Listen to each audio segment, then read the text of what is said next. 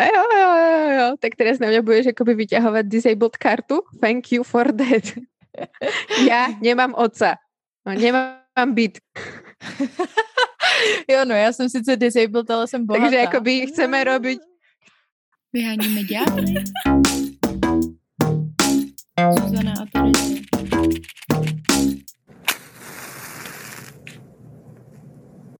Připravili jsme si pro vás dlouho očekávanou a dlouho slibovanou epizodu o feminismu.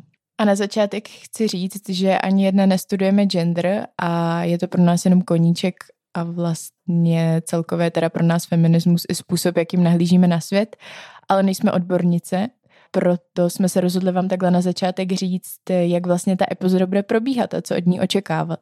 Na začátku Terezia popíše vlny, protože nám přijde, že vlastně všude se zmiňují a omílají feministické vlny a ten vývoj toho feministického hnutí. To bude zhruba do čtrnácté minuty, potom budu mluvit já, Zuzana, o různých teoretických feministických směrech, takže se pobavíme o liberálním feminismu, socialistickým, marxistickým a podobně. A potom zhruba v dvacáté sedmé minutě se budeme bavit s Terezí o tom, jak jsme vlastně se dostali k feminismu my dvě a co pro nás osobně feminismus znamená. Takže pokud už o feminismu víš hodně, tak jelikož ten náš teoretický základ je poměrně stručný a naším cílem rozhodně nebylo shrnout veškerý feministický vývoj, což jako ani nešlo v tomhle omezeném čase, tak můžeš přeskočit na dvacátou sedmou minutu. Pokud tě to zajímá a možná se s feminismem teprve seznamuješ, tak by to pro tebe mohlo být zajímavý. V druhé půlce podcastu se bavíme třeba o kauze s Dominikem Ferrym a nebo řešíme, proč nás jedna hostka odmítla, respektive odmítla přijít k nám do podcastu a jak to souviselo s naším postojem k Black Lives Matter.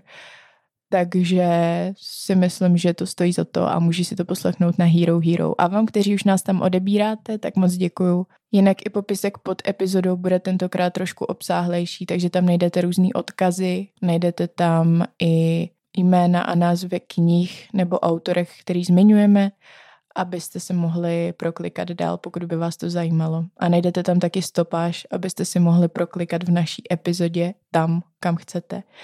Tak jo. Už jdu a přeju vám příjemný poslech. Oh shit! To... Já nevím, co to bylo. Recording in progress. This meeting has been recorded. Welcome, welcome, welcome. Už na, nahazujeme tu neformální strunu, nebo notu. Nebo jak se... Ano, hlavně přirozeně. To mm-hmm. Zava. Terezia, rozvolň nám to tady. Lol. Shit! Ideme robiť vlny. A nie len také, uh, hocijaké vlny, ale feministické vlny. Uh-huh. Tak kolik, že ich je, čoveče? Ja ani neviem. Hele, záleží, ako sa na to pozrieš a či súhlasíš s tým to rozdelením vôbec, že jo? Pretože niekto s ním vôbec nesúhlasí. Keď sa pozrieme uh, západnou uh, prizmou na to, tak feminizmus je rozdelený momentálne do štyroch vln. Neviem, či teda vám spomínať, že je to západný feminizmus, že ne všetky proste akoby uh, národy to majú rovnako, ne, ne všetky kultúry to majú rovnako a tak. Už som to povedala? Tak Už to povedala, myslím, že to je dobře, že si to řekla. Momentálne zažívame štvrtú vlnu feminizmu a tá trvá od roku dva tisíce osm.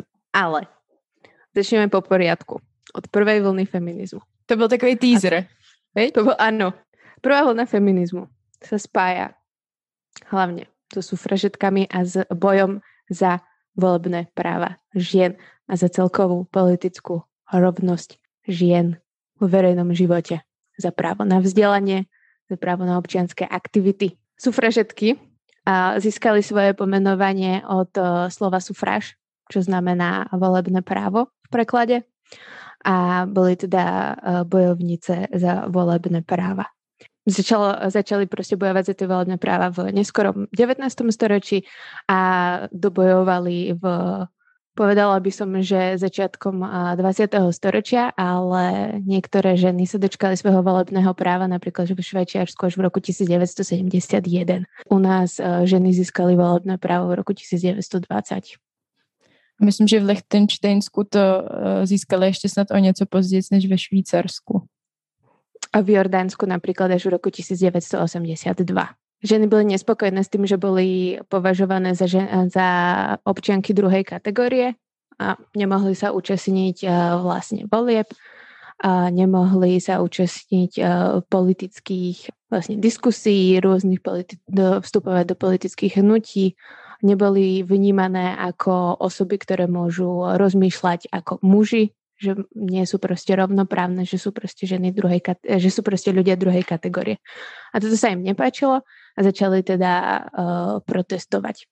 Uh, protestovali aj proti nespravodlivým podmienkam pracovným, okrem volebných práv. Uh, každopádne vo Francúzsku napríklad začalo toto hnutie ženské spolu s Veľkou francúzskou revolúciou. Najviac sa za to zasazovala Olympe de Gouges, ktorá vlastne po deklarácii práv muža a občana tak napísala deklaráciu práv ženy a občianky a dožadovala sa tam rovného práva aj vlastne pre ženy a napríklad sa dožadovala konkrétne práva na ochranu materstva. Ale tieto jej snahy sa nepáčili napríklad Jean-Jacques Rousseauovi, ktorý trval... Napríklad.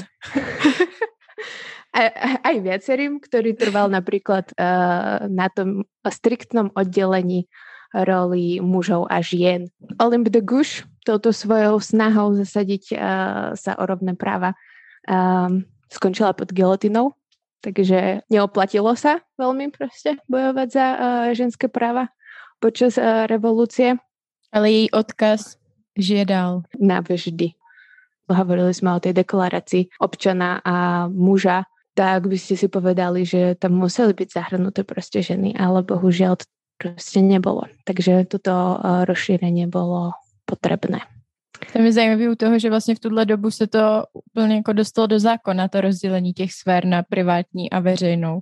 Že do té doby se to jako dělo, ale tehdy to bylo fakt jako černý na bílým, že, že nemají prostě úplně jinou roli ve společnosti než muži.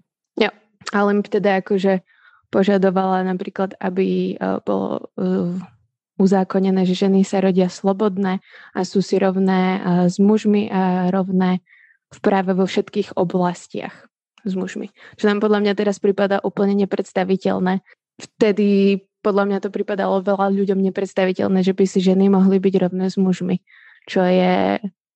Doteraz máme niektoré veci, ktoré si myslíme, že sú nepredstaviteľné a nedajú sa zmeniť. Takže pre mňa je to taká inšpirácia, že vlastne aj tieto zakorenené veci sa nejakým bojom a sústavným proste upozorňovaním na nerovnoprávnosť vlastne zmeniť dajú. A je tam, bude tam prostě uh, pozitívny výsledok, uh, kým vás teda jakoby nezotnu na gilotině. Já jsem ještě len chcela povedať, že bavili jsme se jakoby t- o tom anglickom hovoriacom světě, respektive anglosaskom. A v České republice se například uh, za práva žien a za ženské hnutí zasadzovala uh, Františka Plamínková alebo například Sofie Podlipská, Božena Němcová, ale aj taký Tomáš Garik Masaryk. Prvé gymnázium vlastně dívčí v střední Evropě vzniklo právě v Prahe v roku tisíc osm set devadesát až a založila ho Eliška Krasnohorská. Tak aby jsme mali představu, že aj v Česku se prostě dělali věci, nielen v zahraničí. To je hezká představa. Čechy krásné, Čechy mé. Druhá vlna.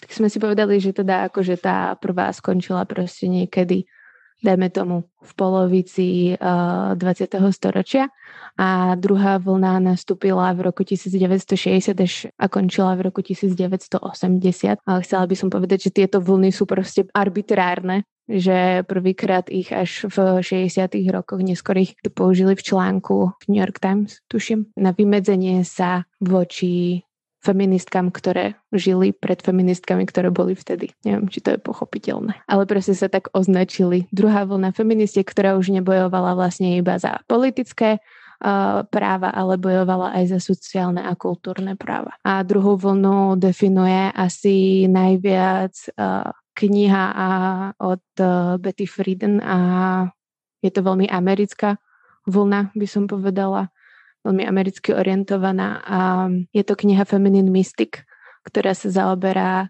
vlastne ženami, ktoré sú v domácnosti a nemôžu sa realizovať a pociťujú nejakú disociáciu od seba, dezorientáciu v tomto svete a nevedia vlastne prečo.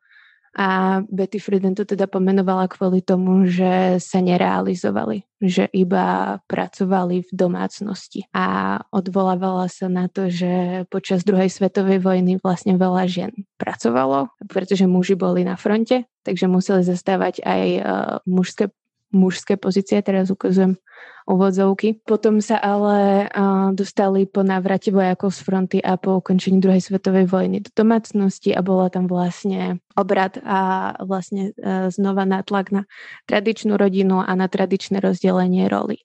No a voči tomu sa vymedzovali teda feministiky druhej vlny. A však Betty Friedan okrem toho, že pomenovala problémy teda týchto akože žien v domácnosti, tak vylúčila z feministického hnutia lesby a pomenovala ich ako Lavender Menace, ako levanduľovú proste hrozbu ženskému hnutiu, pretože sa obávala toho, že bude, budú lesby veľmi snadným cieľom antiženského hnutia. Že budú proste ich označovať ako, že, že feministky sú man-hating, že nenávidia mužov, že teda lesby budú proste príkladom toho, tak ich proste vylúčila z toho hnutia, čo bolo nepríjemné samozrejme. If we don't get on with our revolution, but if we do get on with it and we restructure society to make equality really possible, then I think the war between the sexes will end and for the first time we will have possible true human sexual liberation. Keď sa presunieme do tretej vlny, tak uh, tam prišla vlastne kritika druhej vlny, tým sa akože vymedzuje. Začala niekedy v deväťdesiatych rokoch a začala byť viac táto tretia vlna, feministky tretej vlny a začali byť viac intersekcionálne. To znamená, že začali do feminizmu zaraďovať nie iba ženy biele zo strednej vrstvy, ale začali tam zaraďovať aj ženy proste rôznych rás. Znova proste deklarovali, že aj lesby proste majú právo byť v ženskom hnutí, a začali sa zaoberať nerovnosťami proste v širšom uh, spektre. Nie iba proste na tie ženy v domácnosti biele. Pretože čo si akože neuvedomovali feministky druhej vlny, respektíve, že to ženské hnutie vtedy bojovalo iba za, za určité ženy a neuvedomovali sa, že veľa žien napríklad v Amerike už pracovalo, zastávalo... Mm, to sme říkali v tej epizode o sexizmu, ne? Já jsem to tam říkala, že prostě zastávali už horší, že, zas, že pracovali, ale ve špatných podmínkách a tím pádem pro ně jakoby nebyla ta práce tím osvobozením, že jo? Jo, presne, presne. Čo bylo ještě zaujímavé? Začala sa viac uh, vlastne otvárať otázka genderu a začali prostě autorky, teoretičky písať uh, viac o tom, že gender nie je vlastne iba muž a žena, nie nám bude prostě binaritu, ale je to prostě spektrum. Right now, at this moment in my life, as a black female of a certain age group, I won't be able to understand it if I'm only looking through the lens of race. I won't be able to understand it if I'm only looking through the lens of gender. I won't be able to understand it if I'm only looking at white, how white people see me. A postupne sa vlastne presúvame už do štvrtej vlny, ktorá sa tiež vlastne definovala tým, že sa vymedzila, aj to je teda otázne, že niektoré autorky vlastne uh, ešte nehovoria o štvrtej vlne feminizmu, niektoré už áno, ale uh, napríklad taká Betty Dodson, o ktorej sme už rozprávali niekoľkokrát, ktorá ženy, úspešné ženy priviedla k tomu, uh, že by mali masturbovať a nájsť proste svoj orgazmus a že by mali mať právo na sexuálne uspokojenie, tak uh, tá sa deklarovala ako feministka štvrtej vlny, keď sa vymedzila voči feministkám tretej vlny, ktoré boli podľa nej antisexuálne a, a proti potešeniu. Takže Betty Dodson od roku dvetisícosem cca sa datuje štvrtá vlna, takže ktorá je viac uh, sex oriented, uh, je tam viac proste pleasure pre ženy a takisto je, ju niektoré autorky definujú aj technológiami. Mm-hmm. Akože, že sa spája proste, že sa spájajú feministky a ženské hnutie cez technológie. Já jsem překvapená z toho, co jsi říkala o vyloučení lezeb z druhé vlny, protože já vím, že vlastně nějak v tu dobu byly taky ty, dejme tomu, subproudy, který prosazovaly to, aby ženy vlastně měly partnerky jenom další ženy. Že to bylo vlastně i takový proud, který byl protimužský oficiálně, což potom už vyšlo z mody, zní blbě, ale prostě to ztratilo na síle a do dneška to furt rezonuje, lidi to připomínají a vytahujou to. Já jenom vím, že to kritizovala Bell Hooks, který se ještě dostaneme, ale ona na to reagovala, že vlastně tam, když byly potom ty vztahy těch žen, tak stejně reprodukovaly ty patriarchální vzorce. To znamená, že tam byly reprodukovány ty, ty mocenský vztahy, že vždycky tam jeden byl dominantní nebo jedna byla dominantní, druhá submisivní a začalo tam docházet k tomu sexuálnímu násilí vlastně taky. No, ona to reflektuje ve knize Feminismus je pro všechny. A Bell Hooks tiež vlastně patrí mezi predstaviteľky tretej vlny. Tieto prúdy samozrejme, že boli, ale ten, ta druhá vlna sa prostě definovala viac cez organizáciu uh, N O W, ktorá bola National, uh, National Organization of Women. Alebo také niečo, bola to prostě americká organizácia, a Betty prostě byla na čele. Tak ona vylučila prostě z tohto boja o lesby, že ich nechcela prostě na zhromaždení demokratickom, které bylo vtedy velmi podstatné pre ženské oslobodenie. Jo. No, ale určitě prostě boli. A to nám jakože presne hovorí aj to, že tie feminizmy sú prostě rôzne a v tretej vlne sa to začínalo prostě ukazovať, že vznikajú rôzne skupiny a rozdeľujú sa a vzniká presne multiple feminisms, takzvané. V tom se dostáváme vlastne k těm teoriím a ideologiím a k těm různým jako proudům, který ve feminismu jsou. A my jsme se tady přemýšleli, jak to nějak jako vlastně zaobalit, aby to bylo pochopitelné, protože teď se dostáváme k dost jako teoretické části. Ty jsi popsala vlastně hnutí a tohle jsou prostě ideologie, takže je to docela akademická disciplína, do, do které jakože lidi většinou neproniknou, protože prostě musíš číst nějaké akademické články a zkoumat a už mít třeba nějaký základ v teoriích prostě společenských, že jo. No ale každopádně prostě nějaký ten základ tý, toho feminismu, který, což je zastřešující pojem pro všechny ty různé proudy feministický, tak je jako rovnost, že jo, rovnost uh, lidí, rovnost uh, genderu, rovnost žena mužů. To zase záleží, jak přesně je to definovaný. Ale vlastně každý ten proud se snaží té rovnosti dosáhnout trochu jinak a dokonce občas to jako i jinak trochu chápe tu rovnost. To už si trošku naznačila. Každopádně já jsem se tady pár těch směrů vypsala, vůbec to není jako vyčerpávající, že bych to dokázala tady shrnout všechno, ale nějaký ty základní stěžejní. Že vlastně zhruba šedesátých let dvacátého století tak nebyl žádný jednotně ukotvený feminismus, že by prostě v akademických kruzích byla vymezená feministická teorie. Tam byla vlastně ta první vlna, že jo, aktivismus, že nebojovali za své práva, ale v akademii to nebylo nijak vymezený. Začnu liberálním feminismem. Naším oblíbeným. Těžký kaliber si si vytiahla hned na začiatok. No pojď mi.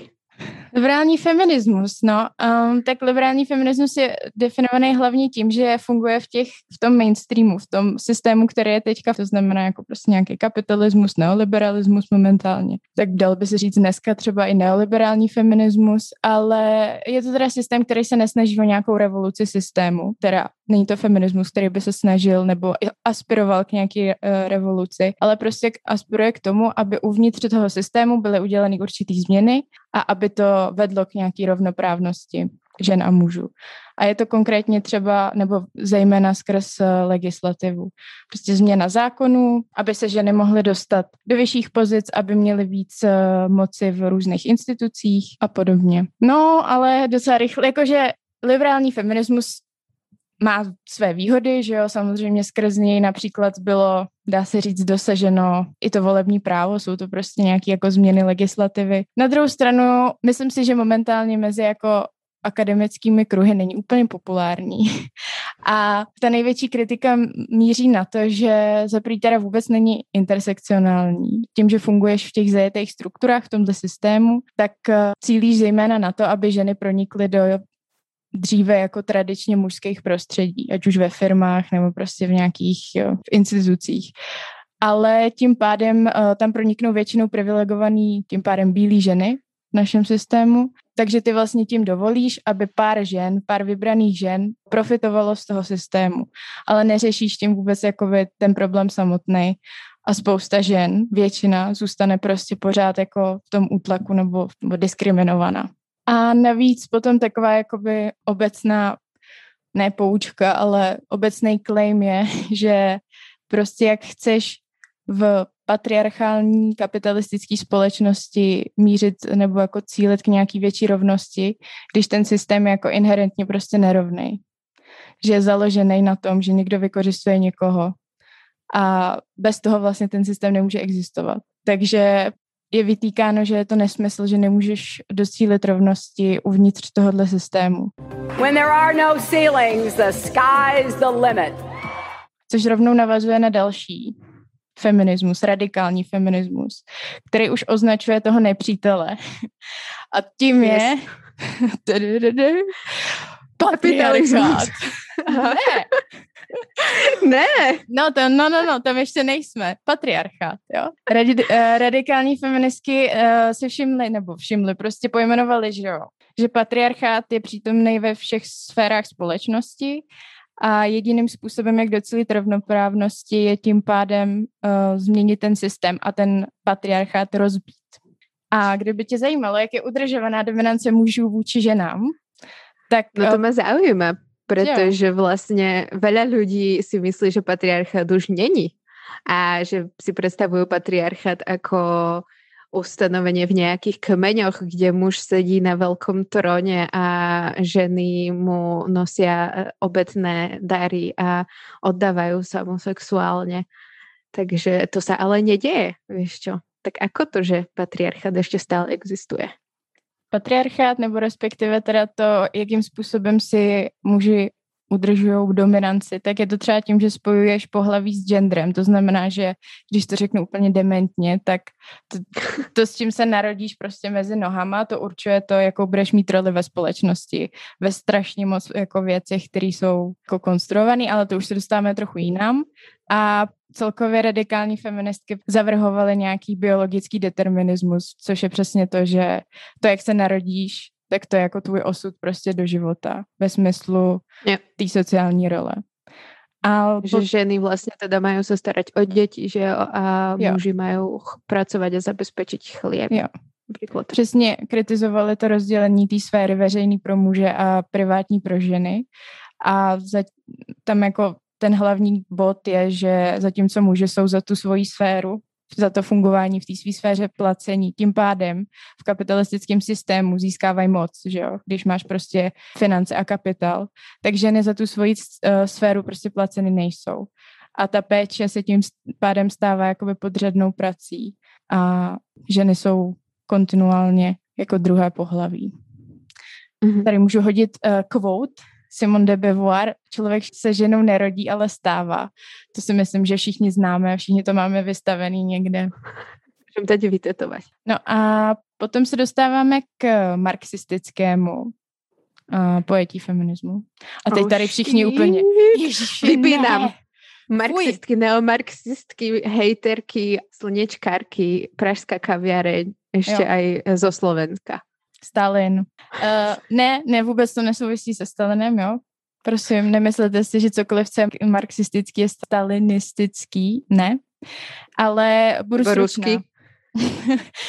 A budu stručná, jo? Uh, prostě marxismus rozpoznával to, že ženy, hm, schválně říkám ženy, protože tehdy prostě se jakoby jiný gendry moc neřešily, ale rozpoznává, že je tady nějaký útlak, nějaká nerovnost, ale viní za to jenom kapitalismus. I ten kapitalismus je prostě strůjcem všeho špatného, protože celý marxismus je založený na tom, jak vlastně funguje vy- práce a vykořisťování.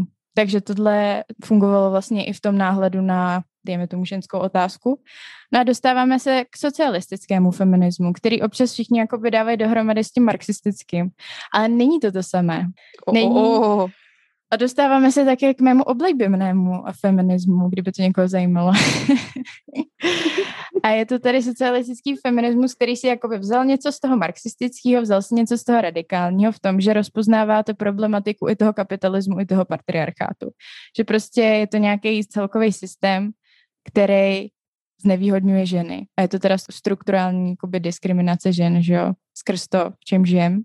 Plus navíc bere potaz v to, mm, jestli má ta žena, jestli je jiného etnika, z jaké je třídy a tyhle ty další aspekty, které potom právě přispívají k tomu vrstvení té diskriminace a které byly právě, jak jsi zmiňovala, v té druhé vlně docela opomíjený. Což je, co ještě zajímavé je, tak ten socialistický feminismus uh, odmítá sisterhood. Náš oblíbený sisterhood. Jak to bylo? Ne Hakuna Matata, ale Kumbaya. Kumbaya. Kumbaya. Chytneme se všetky ženy za ruky a pojďme uh, do západu slunce společně. No.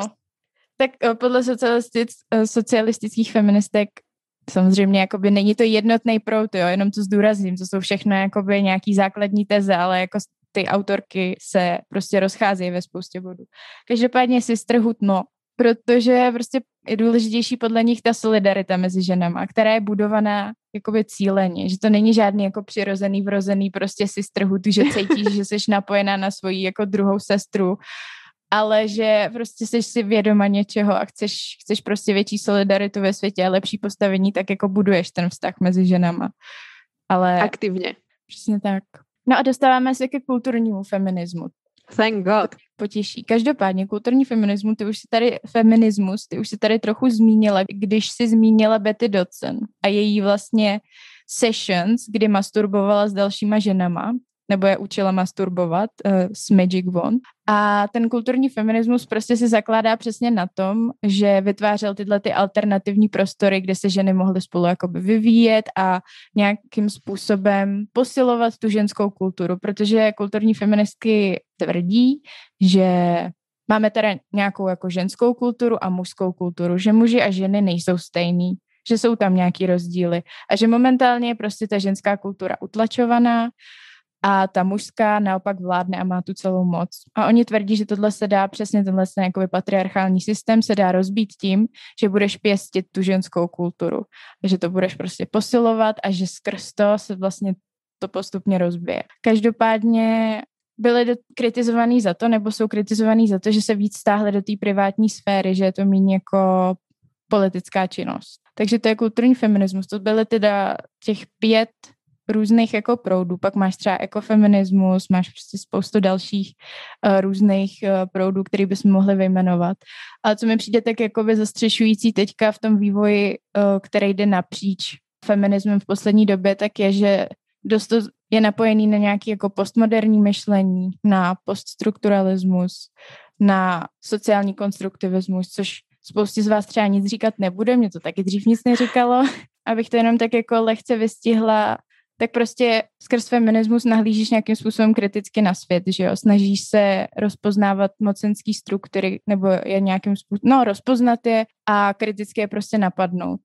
Je to zaměření hlavně teda na ten gender, ale to skrz to prisma nebo tenhle ten náhled, tak uh, mimo jiný taky nabouráváš velký příběhy, které byly velký příběhy, dělám trošku uvozovky a je to jako modernismus, což znamená osvícenectví, to, že jsme všichni racionální, to, že prostě je nějaký jakoby západní dogma a všichni se řídíme podle jako západu.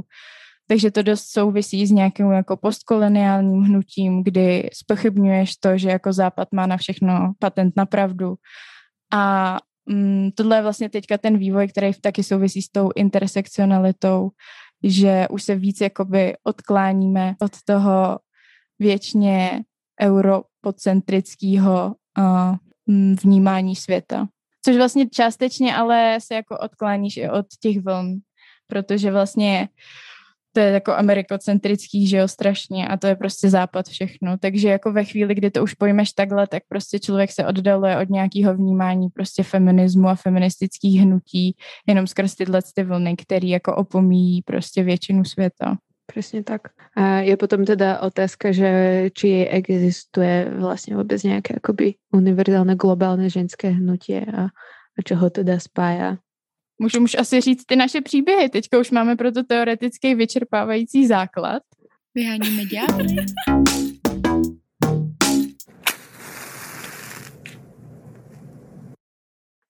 Tak, keď som bola malá, tak ma vychovávala iba moja mamka. Teda sme boli samoživiteľská domácnosť. A ja som nemala žiadny mužský vzor v rodine, ktorý by bol vitálny, respektíve mala som starého otca a mala som akože krstného otca, lenže s tými proste nejaká komunikácia silnejšia, výchova tam proste ne, neprebiehala. A... Ty na to jdeš hodně no, ze široka, prostě od, od toho dětství. Tak, jako malá dívka. OK? Protože to je velmi podstatné v mojom feministickom životě. A moja mamka mi vnukla jakoby myšlienku, že muži sú na hovno, sú neschopní, že vlastne si stačíme na všetko samé. A ja som veľmi rada prebrala túto proste myšlienku, pretože som žiadného muža do svojho života nepotrebovala. Že jo. Proste som tak nejak stále predpokladala, že ženy sú proste lepšie. Až do veľmi neskorého veku, až sa proste za to možno hanbím. Celú pubertu som proste uh, samozrejme chcela byť iná ako ostatné dievčatá, že jo. Chcela som mať mužské kvality. To znamená, že som sa viac, už ako sme sa bavili v sexizme, čo sa veľmi spája, že jo, uh, tieto dva epizódy sa nám podľa mňa budú trochu prelínať. Chcela som byť proste ako chlapec, ale zároveň som vedela, že som proste lepšia ako oni úplne proste mimo, hej, keď sa na to takto pozerám. Každopádne som bola potom rastafarianka, ale to s mojím feminizmom nemá nič spoločné. Má to spoločné uh, s tým, že som vtedy si začala uvedomovať nejakú nespravodlivosť, ktorá bola spojená pre mňa vtedy s Babylonom, a Babylon bol pomenovanie pre kapitalistický uh, systém, ktorý treba samozrejme spáliť, takže Burn the Babylon bolo moje heslo celú strednú školu. Takže nejaké počiatky už toho antikapitalistického zmyšľania prišli vtedy. Samozrejme, že som sa vtedy neostýchala sa nazývať feministkou, aj keď som nečítala ani jeden proste feministický text, ani jeden proste článok. Iba som proste zakladala moje vedenie na tom, že ženy dokážu všetko bez mužov. A že to je proste feminizmus. A nemôže mi nikto hovoriť, že vlastne uh, muži to dokážu lepšie, alebo nie. Veľmi ma v tom podporovalo aj to, že som vyrastala celkom akože v ženských kolektívoch, kde sme mali málo chlapcov, ktorých by preferovali napríklad učiteľky, až do mojej proste akoby devätnástky. Potom som prišla na vysokú školu a tam som zistila, že som bola uh, jedno z piatich dievčat na obore filozofia, kde bolo proste šesťdesiat študentov. A už to proste začalo byť trošku pre mňa divné, keď som sa často ocitala ako samé dievča v miestnosti plnej akože mužov a bála som sa proste ozvať, pretože som si myslela, že ma budú vnímať ako hlúpejšiu. Vôbec neviem, kde to na mňa prišlo, proste som začala vnímať, že tí chlapci budú určite vedieť viac ako ja. A celkovo na vysokej škole som sa konečne začala zoznamovať s nejakými akože feministickými myšlienkami až. A až keď som začala študovať vlastne sociológiu, tak uh, som prišla vlastne na to, že existuje nejaké gender studies a že existuje proste feminizmus, ktorý je akademický a ktorý je proste akoby podložený a že není to iba o tom, že ženy dokážu všetko bez mužov, že sú to štruktúrálne proste nespravodlivosti, systematické. A mala som predmet, ktorý ma veľmi formovala, to bola gendrová štruktúra spoločnosti s Lucii Jarkovskou. Vtedy mi proste všetko klaplo, akože úplne mi všetko zapadlo, že toto je presne to, čo ma trápi. Akože všechno víš od té doby. A prostě jsem už nepotrebovala nič viac. Od té doby už jsem nic nečetla, ale pořád to všechno vím. Presne tak. A sa mi rozsvietila, začala som to každému tlačiť, no. Do hlavy. Takže Zuzane proste tiež, pretože bola samozrejme nevzdelaná. Mm-hmm. Jo, jo, ja som veľké, veľké uvozovky, robím si srandu. A vlastne odvtedy som sa nejak začala si uvedomovať viac, čo je feminizmus, viac čítať, viac sa zoznamovať proste uh, s mysliteľkami, s mysliteľmi. Účastnila som sa potom feministickej školy uh, stredoeurópskej, čo bolo tiež fascinujúce. Sme tam boli vlastne z Vyšehradskej štvorky feministky a, a feministi. A bolo to strašne super, až na to, že všetci tam študovali uh, gender alebo boli nejak aktívne a mala som vtedy extrémny akože imposter syndrom, že vlastne nič neviem a vôbec sa nevyznám v histórii uh, feminizmu tak, pretože som to nikdy neštudovala a len som to akože zachytila proste niekde. Bolo by príjemné byť v kolektíve, kde sa vlastne nemusíte obhajovať za každý svoj proste názor a to ma strašne posililo v tom, že vidím ten feminismus viac záležený na tej solidarite a na nejakej kolektivnosti. Na zotrení proste nespravodlivosti nie len akože medzi mužami a ženami, ale aj uh, rasovej alebo uh, diskrimináciu uh, el gé bé té í uh, plus ľudí, že mm. proste aj, aj to ma proste trápi a začínam si proste teraz s Zuzanou uh, viac uvedomovať, na čo som proste neprichádzala, že kým sme sa nebavili o feminizme, takže disabled ľudia sú, sú extrémne diskriminovaní a vôbec ich nie je vidno a že tým sa proste feminizmus tiež zaoberá a, a proste stále viac a viac mi to akože zapadá, že je to proste dobrý, dobrý smer myšlienkový. Ale ku ktorému sa proste ku ktorému sa hlásim asi tak intersekcionálny feminizmus, ak to teda tak můžeme nazvat, tak hmm. bude pro mě cesta. Asi jo, můžeš, myslím si, že můžeš to nazvat, jak chceš. To je hezký příběh, Tereza, díky ti za to. Já teda a i na budouce, díky, že jste přišli na můj TED Talk. Kdo to ještě nevypnul, tak teď řeknu příběh já. Já jsem vyrůstala teda v rodině s oboma rodičema, ale moje mamka dělala všechno. Můj teďka nedělal v domácnosti vůbec, ale vůbec nic. A já jsem to celý život brala jako úplně normální. Myslela jsem si, že tak to prostě je, protože většina mých kamarádek to tak doma mělo taky. Takže jsem viděla to rozdělení těch rolí, to, že prostě ten chlap je úplně jako dělá něco jiného, očekává se od něj toho mnohem míň. O mě se jakoby téměř starat nemusí prostě. Ale přes to všechno já jsem k feminismu absolutně neinklinovala, já jsem si na střední jsem o tom téměř nepřemýšlela, spíš jsem měla takový, já jsem byla, vyrůstala jsem mezi lidma, kteří byli prostě tak jako středově pravicoví všichni, volnej trh, že jo, kapitalismus super, takže s tím zatím jsem nastupovala. Neviditelná na... ruka. Neviditelná ručka, lovit prostě. Dotkni se mě neviditelná ruko. A... Osude, zasiahni. Víš co, jakoby Aiden Smith prostě nad mojí postelí obřípal srdíčka. Ne, to ne. Uh, já jsem se o to zase tak Zuzana, neza... brnky, brnky. Já jsem se o to zase tak nezajímala. Takže jsem přišla na výšku a tam jsem se s tím začala postupně jako setkávat. Nejvíc, co si pamatuju, tak bylo vlastně na, na Erasmu, kdy kolem mě začaly holky říkat, že jsou jako feministky. Tak jsem se o tom začala zjišťovat věci. Už trochu předtím, ale tehdy jako víc, protože prostě jsem chtěla vědět, jestli se taky můžu nazvat feministkou. A zjistila jsem, že jako jo, že prostě souhlasím s tím a bylo to tehdy právě to liberální jako pojetí. Prostě já chci, aby jako jsem mohla mít dobrou kariéru a chci se dostat mezi chlapy prostě do nějaký firmy a um, makat tam, víš co, být prostě velký. Zarábať velké love. Velký zvíře prostě v biznesu. Takže to mi přišlo jako legit, tak jsem si říkala, jo, tak jo, já taky asi jakoby budu. Ale byla jsem furt jako opatrná, protože my jsme si pak založili ten podcast, přeskakuju čas prostě úplně random, ale založili jsme si podcast. Všichni znáte ten příběh, pokud ne, otevřete si jakýkoliv článek s námi. A já jsem tehdy, my jsme se o tom tam nějak jako trochu bavili a já jsem měla strašně jako strach říct, že jsem feministka. A bylo to kvůli tomu, že jsem měla pocit, že o tom prostě nevím dostatek. Že to je, já, já jsem v tomhle prostě člověk, který hrozně nerad jen tak něco tvrdí. Já prostě všechno potřebuju mít nějak jako podložený, musím si být aspoň trochu jako jistá. Neříkám, že vždycky, když jsem si jistá, tak je to pravda, ale prostě mám pocit, že musím mít jako víc informací. A tehdy jsem si přišla, ty vole, ale teď jakoby tam je toho tolik a já vlastně nevím, co z toho jsem a já tomu zase tolik nerozumím. Můžu říct, že jsem feministka, nebude to prostě debilní. No, takže tehdy jsem byla taková jakoby, mm, zadefinujme, co tím myslíš. Přesný opak mě. Jo, přesně opak Terezy.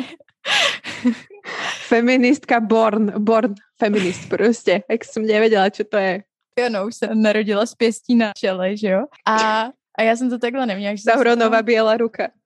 Toho bála, ale pak vlastně jsem měla pocit vlastně i pod nějakým vlivem toho, že skrz ten podcast se na to začaly ptát trošku víc lidí, měla jsem pocit, že bych měla dohnat nějaký vzdělání, tak jsem se o tom prostě začala vzdělávat. A já jsem ani nestudovala, že sociologii, ani jako obor, který by tomu byl nějak extra blízký, prostě mezinárodní vztahy, žurnalistika, tak jsem si prostě vzdělávala, začala jsem se o tom vzdělávat sama a musím říct, že ty mezinárodky byly aspoň jako prospěšný v tom, že mi to dalo ten teoretický základ, že jsem prostě rozuměla těm teoriím, do nějaký míry samozřejmě, a že jsem potom jakoby nebyla úplně zmatená, protože představa, že si čtu jako, že no je to postmoderní, blabla, mm. to úplně nevím. Mm. Ale... Stop it. Uh, furt jsem byla dost zmatená, dlouho jsem byla zmatená, ještě už jsme dělali podcast a furt jsem byla zmatená a zmatená a pak jsem vlastně narazila na ten intersekcionální feminismus a v tu chvíli jsem úplně říkala, aha, tak teď už to dává smysl, prostě jakoby proti útlaku obecně bereš v potaz to, že každý ten útlak má trochu jiný, že to prostě není jenom muži a ženy a že tam je prostě víc kategorií a celkově mi to najednou začalo jakoby dopadávat až ve chvíli, kdy jsem narazila na tu intersekcionalitu. Protože do té doby jsem furt byla taková jakoby what? Prostě Mm-mm, něco mi tam chybělo. A pak jsem si řekla, jo, tak to se mně líbí. Tohle bude moje. Takže to mě nadchlo a dává mi to prostě čím dál tím větší smysl, čím víc se do toho, jako furt jsem nepřečetla dostatek a nevím, jestli nikdy dostatečně přečtu a pořád jsou tam oblasti, ve kterých jsem zmatená. Proto se taky s Terezí nazýváme feministky v procesu pod uh, hlavičkou Jamily Jamil, ale... Um... Taková bunka uh, východoevropská. No pozor, k tomu se ještě trochu chci dostat, jo. Ale mě to začalo dávat hodně smysl teďka poslední dobou i to, co jsi říkala, že s tím, s, tím, s tou diskriminací jakoby disabled lidí a s tím ableismem, protože vlastně v poslední době nějak tu svoji identitu jako redefinuju do toho, že se jako považuji jako disabled osobu a přijde mi fakt jako akutní to, že ta reprezentace absolutně jako není. Prostě ne, že chybí, no prostě není. Tady aspoň už se trochu mluví prostě o Black Lives Matter, Me Too, aspoň jsou tyhle velké kampaně, ale za tohle prostě zatím nic není. Já jako, já nevím, asi tady bude východní buňka dělat nějakou takovouhle kampaň, ale prostě já nevím. Já čekám, čekám Zuzana, kedy prostě s tímto přijdeš, já jsem připravená, mm-hmm. jsem připravená. Ty budeš jenom, ty jsi jenom ally, ale. Takže tohle je věc, která ke mně hodně jako promlouvá. A, a potom to, co jsi zmínila s tím východem, tak to je teďka téma, který mě zajímá a který mě v tom hodně jako baví, protože to je další věc, kterou úplně jako pociťuju, že furt se mluví o, tom, o těch jako západních směrech, o tom, jak prostě, já nevím, americký feministky, sufražetky, ale jako ta zkušenost těch žen za socialismu tady, jako je téměř opomenutá, to je, to je prostě téměř vymazaný, to se jakoby nebere vůbec jako relevantní, to je prostě jo, catch up with západ. A to, co se tady dělo, prostě whatever, jakože fucking komunismus a nazdar. A mně to přijde... Já se ten... smím z toho kečupu na západě. Já myslela catch up, ne kečup. OK, tak kečup na západě. Ne, jakože kečup, jak bys to přeložila? Jakože doháníš západ. Doháníme západ, hmm. musíme ho dohnat. Ale je to také symbolické, protože ten kečup je červený a nám tu veľa jakože urobili ty uh, červenouci, že jo. Červánky. No a prostě mm, přijde mi, že je skvělý, že teďka více mluví o globálním jihu, o tom, že prostě přesně to je intersekcionální přístup, takže jako všechny ženy nemají stejné podmínky, žijeme prostě v jiných kulturách, jsme jinak utlačovaný, ale ten když to řeknu starým názvoslovem, ten druhý svět, ten postsocialistický prostor, je v tomhle v těch debatách úplně opomíjený. A já mám teďka o tom předmět, který se zabývá tímhle jako dekolonialismem a tam prostě se bavíme o tom, proč to tak je, protože on to jakoby moc nikdo neví, proč prostě jako feministický myšlení nebo proudy se prostě nezabývají tím naším prostředím.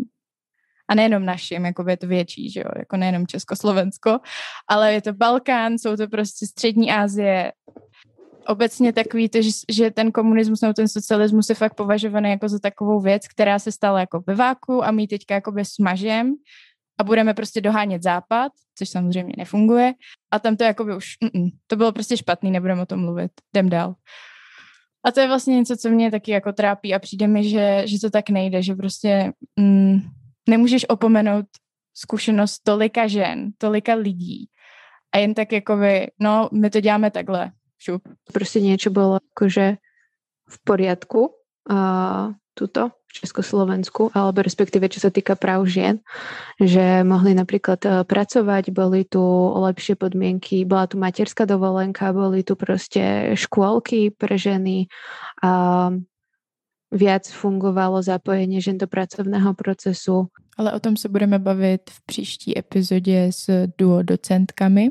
S nimi půjdeme dál od toho západocentrického způsobu vnímání feminismu a budeme se zabývat i tím, jak se ženám žilo za socialismu. Takže určitě je na co se těšit. Mm, no já jsem možná chtěla říct, že prostě pro mě teďka v tom feministickém nebo v tom mém feminismu prostě důležitý nějaký to jako učení prostě neustálý. V tom, že se člověk vyvíjí v těch svých jako názorech a že se učíš a že měníš do nějaký míry názory, že se to vyvíjí, že to prostě není statický a že si, že já se snažím být schopná přiznat jako si svoji chybu, že se jako poučit z toho, co jsem třeba udělala špatně. A že je to třeba dost dobře vidět i na tom našem podcastu, že je to naše taková výhoda, nevýhoda, že jsme se rozhodli se učit takhle veřejně. Že to prostě není jenom, že se učíš doma v pokojíku, ale že ty u toho mluvíš pro spoustu lidí. Tím pádem oni jakoby vnímají tvé názory, které se nějakým způsobem ale v průběhu času vyvíjejí. A přijde mi asi jako součást toho feminismu jakoby říct, OK, tohle prostě nebylo v pohodě, nebo takhle dneska už si to nemyslím, tehdy jsem prostě si myslela něco jiného. Máme jako právo na to měnit názory. Není na tom nic špatného. A... a máme právo na chybu. Jo. Že to um, u nás není velmi zaužívané a nielen v chybu jakože v myšlení jako mení názorů, ale celkovo prostě životné zlyhanie, že jo, že to vlastně um, nedovoluje, že by som povedala kapitalizmus, že, že stále musíš byť produktívny, stále musíš prostě konštantně nějak jakože smerovat nahoru a, a být stále dobrý, stále lepší a tak, ale prostě život je proces a v tom že prostě raz si hore, raz si dole a nemůžeš být stále rovnako produktivní, nemůžeš stále prostě len pracovat a neoddychovat. A... Mm, každopádně jsem chtěla říct, že si myslím, že mm, jakoby ta představa toho feministického solidárnějšího světa by prostě fakt z ní by benefitoval jako každej nakonec. Že by to, jako je to samozřejmě nějaká jako idea, nějaká představa, kterou nemůžu mít na sto procent ověřenou. Ale takový ty lidi, kteří si myslí, že ten je jako nějaký jejich systém vymyšlený, že je stoprocentně pravdivý, že prostě ta ruka trhu, hů, kdyby byla, tak by to bylo prostě stoprocentně by to fungovalo. Tak jako by, to ne, prostě tak to není. Jako do nějaký míry je to pořád založený na tvojí víře a na tom, jakoby, čemu chceš věřit a v co, v co se rozhodneš věřit. Přestože máme jakoby nějaký data, tak u těchto velkých celospolečenských teorií ty jakoby nemůžeš mít prostě jasný data, který ti to jakoby vymezej. A... Mhm. Takže jo, furt to jako u mě je založený na nějaký jako víře v to, že si myslím, že by to fungovalo a že by z toho prostě společnost, prosp... že by to prospělo Uh, lidským bytostem a nejenom lidským, ale i prostě celkově jako přírodě a mm, změně klimatu, který by to prospělo tak, že by se neděla tolik. A um, jako je to smutný... Ne, to už nechci říct. Můžeš. Já už nevím, čo by som povedala, ale k tomu vývoju feminismu, tak Uh, vlastne tá Jamila, že keď ja sme presne prišli na to, že fe- sa uh, definuje ako feministka v progrese, pre mňa to bolo akože niečo nové, pretože ja som napríklad nikdy uh, nezapolila s tým, že by som sa nevedela označiť ako feministka. Proste som sa chcela označiť ako feministka um, v rámci nejakej rebelie, respektíve vymedzeniu sa voči mainstreamovej spoločnosti. Vtedy, keď som to robila pred tými nejakými siedmimi rokmi, keď som prišla, alebo presne na tom Gimply, tak to bol proste akt rebelie, že tí ľudia boli tým pohoršení, keď si sa proste označila ako za feministku. Som to robila uh, kvôli tomu teraz.